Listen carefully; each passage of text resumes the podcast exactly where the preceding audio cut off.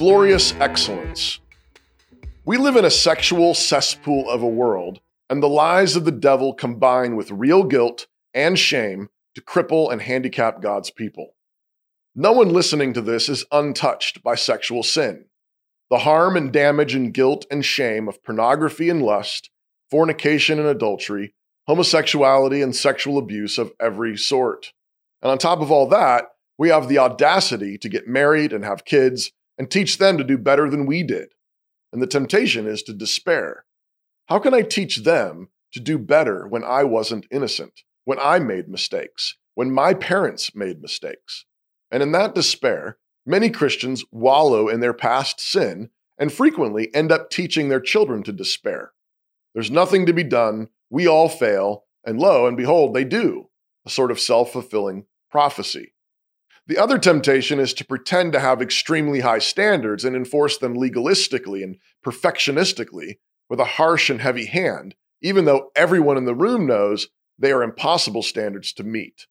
But this just creates another form of despair. Since no one can meet the standard, the kids give up trying, and lo and behold, they fall into sin.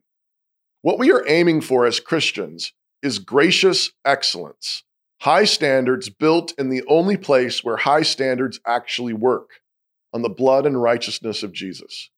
The only way high standards are real gifts is when they are built on grace. This grace is the grace of forgiveness but it is also the grace of sanctification, the grace of true obedience from the heart. So, how has Christ loved you? He came for you.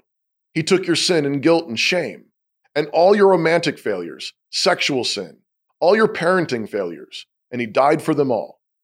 There is now, therefore, no condemnation for those who are in Christ Jesus. You are clean. You are righteous. You are pure and God rejoices over your purity because it is the purity of Jesus. The devil says, How can you expect your kids to do better than you when you were no innocent dove? And the answer is, Jesus died for all my sin.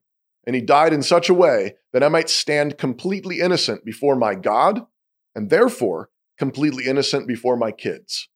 That doesn't mean lying about the past, but it also doesn't mean acting like your sin still clings to you. It really is gone. And therefore, you can teach your children to be more faithful, more honorable, and wiser than you were because we stand in God's grace. Before I go, I want to tell you about my page at Canon Plus. If you'd like to see more of what I've done, what I've written, what I've recorded, more of what's on Having Two Legs, you can click the link in the description, wherever that is.